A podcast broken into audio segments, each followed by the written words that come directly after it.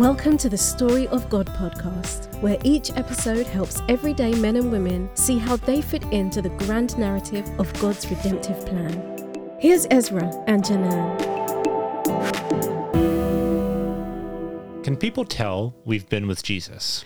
Oh, that's such a good question. It's one I think about every time I come to this passage, Acts chapter four. Um, it's convicting. I was going to say that exact same thing. As soon as you said that, I was feeling a little bit convicted. Mm, well, we better get into it then. Acts chapter four, verses one through twenty-two. And as they were speaking to the people, the priests and the captain of the temple and the Sadducees came upon them, greatly annoyed because they were teaching the people and proclaiming in Jesus the resurrection from the dead. And they arrested them and put them in custody until the next day, for it was already evening. But many of those who had heard the word believed, and the number of the men came to about five thousand. On the next day their rulers and elders and scribes gathered together in Jerusalem, with Annas the high priest, and Caiaphas and John and Alexander, and all who were of the high priestly family. And when they had set them in the midst, they inquired, "By what power or by what name did you do this?" Then Peter, filled with the Holy Spirit, said to them, "Rulers of the people and elders, if we are being examined today concerning a good deed done to a crippled man, by what means this man has been healed, let it be known to all of you and to all the people of Israel that by the name of Jesus Christ of Nazareth, whom you crucified, whom God raised from the dead, by him this man is standing before you well. This Jesus is the stone that was rejected by you, the builders, which has become the cornerstone, and there is salvation in no one else, for there is no other name under heaven given among men by which we must be saved." Now when they saw the boldness of Peter and John and perceived that they were uneducated, common men, they were astonished, and they recognized that they had been with Jesus. But seeing the man who was healed standing before them, they had nothing to say in opposition. But when they had commanded them to leave the council, they conferred with one another, saying, "What shall we do with these men?" For that a notable sign had been performed through them is evident to all the inhabitants of Jerusalem, and we cannot deny it. But in order that it may spread no further among the people, let us warn them to speak no more to anyone in this name. So they called them and charged them not to speak or teach at all in the name of Jesus. But Peter and John answered, "Whether it is right in the sight of God to listen to you rather than to God, you must judge. For we cannot but speak of what we have seen and heard." And when they had further threatened them, they let them go, finding no way to punish them because of the people, for all were praising God for what had happened. For the man on whom this sign of healing was performed was more than forty years old. As I said in the intro, this passage, ever the phrase that leaps out to me is verse thirteen. It says, when now when they saw the boldness of Peter and John and perceived that they were uneducated, common men, they were astonished, and they recognized that they had been with Jesus. And that just that just always gets me, because there was something about the way that they handled themselves, mm-hmm. and they said, you know what? These people, they know Jesus. It actually reminds me, and I think maybe in Matthew, when we were doing that podcast, maybe I referenced this, but um, a dear friend used to say a lot, I just, I want to be Jesus with skin on today. And she'd pray, help me be Jesus with skin on. And it kind of reminds me of that too, of this, like when I, when people knock into me, so to speak, you know, that illustration of what's your cup full of, and when people knock into it, what spills over the edge. And it kind of reminds me of that too, of like, what do I just exude? Is it Jesus, or is it, uh, I think this morning I was a bit grumpy.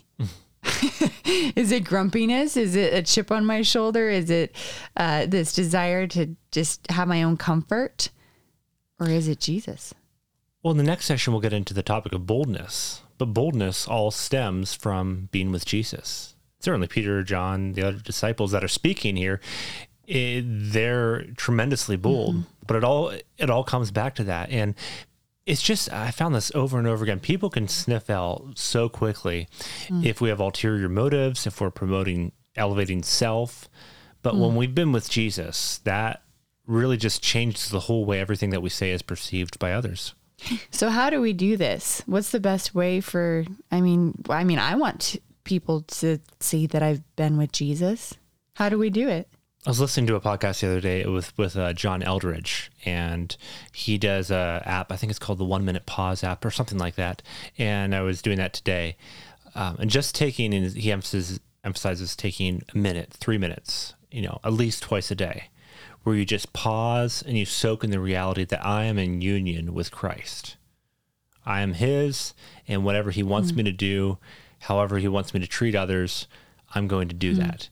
And we live in that. And he challenged, um, you know, those that were listening to the podcast, and it's challenged me. Do you take three minutes of on interruption? Not drinking coffee, not, do, you know, not even simple other things, right? But just like sitting in the presence of Jesus and, and allow um, the reality of what union with him looks like and how it changes the way you look about at your day. Oh, that's so good. So what you're basically saying is the way people will know we've been with Jesus is whether or not we have been with Jesus. Yeah, I guess so. I mean, I, it's, it's one thing in life yeah. you can't fake. Yeah, I think that's such, so good. You know, I, and this was one of the realities when I was pastoring that I thought about a lot, because in almost every other profession, you can fake it. Mm-hmm. You can go to work, have a bad family situation, and be a great accountant. Yeah. You can, you know, you can do that across the board. But when you're pastoring, you can't get up and speak. If, you know, like in my case, if I've been arguing with you, it's, it's, mm-hmm. it's impossible. But that should be the reality for every Christian, that we can't operate effectively throughout the day mm. if something in our relationship with Christ and something in our relationship with others is out of whack. So I think what we need to do is start off the day with, and I like what, what you were saying about that. I'm going to have to get that on my phone, that app. I just got um, a notification here that I have to pause again. So, oh, okay. As soon well, as we're done here. Yeah, okay. I was going to say, can we finish this first? This could be awkward. Do I need to talk for three minutes? Yeah. Um, um, no, but I like that it is, it's a short amount of time. Not that I just want to spend a short amount of time, but it's, it's realistic for everyone. In the morning, three minutes, just pause and think and pray and be with Jesus. And, and I don't, and what I like is that it seems so simple, but that also is so hard to remember to do that. A simple thing in practice that you could do, practice being with Jesus, if it's, if it's tough for you, because it's, it's tough for almost every Christian. You know, Daniel Henderson says the hardest part of the Christian life is that it's so daily, right? It happens every single day, and you wake up and you're like, ah, oh, back at this thing of life again, right? Um, But one of the one of the most practical things that you can do is, I like James Clear's book, Atomic Habits, is, and he talks about the whole principle of habit stacking. And so we have certain things that we mm-hmm. do throughout the day. And so attach good things to them. So a simple thing for me, at twelve o'clock every single day, uh, or, or Monday through Friday, I call my friend David and we pray together. That's mm-hmm. And we do that. It's about three or four minutes. That's it. And that's just a simple thing that we do. And so that's attached to my noon hour, my lunch hour, right? And there's simple things that we can do, whether it's getting a cup of coffee in the morning. Okay, when I get a cup of coffee, I'm going to take three minutes here. Mm-hmm. When I go to eat that muffin in the nighttime, don't do that. Eat carrots mm-hmm. or actually Nothing. better not. Nothing. Intermittent, Intermittent fast. fasting. That's yes. what I do. Yeah. We're big into this now, apparently. We, well, uh, mm-hmm. anyways, mm. it's a long story, but, but find, find little ways to, um, make your relationship with Christ actually a relationship where it's not just, oh, I'm going to spend, you know, thirty minutes here, which is g- great to do. But, but mm-hmm. then sometimes people get all amped up and then they just tail off. It's much better to have, uh, consistent mm-hmm. connections with God throughout the day. Well, and what I find is if I feel that pressure to have a really long time, I don't do it because I'm like, oh, I don't have time for thirty minutes. Um, but I, I really like this. Yep. I learned something on today's podcast. Mm, imagine what another year will look like. Wow. Yeah. uh, verse nineteen, but Peter and John answered them, you know, after all this skepticism and, and, you know, confrontation, whether it is right in the sight of God to listen to you rather than to God, you must judge, for we cannot but speak of what we have seen and heard. And I'll just end with this note, that when we've been in the presence of God, that brings confidence. And we just, it's, it's absolute trust. And we say, you know what? You can do whatever you want to do. You can throw us in jail, but we're going to trust in God. And so maybe you have a situation like that today in front of you. If that's the case, trust in God, hope in him, and in doing so, put your faith into action.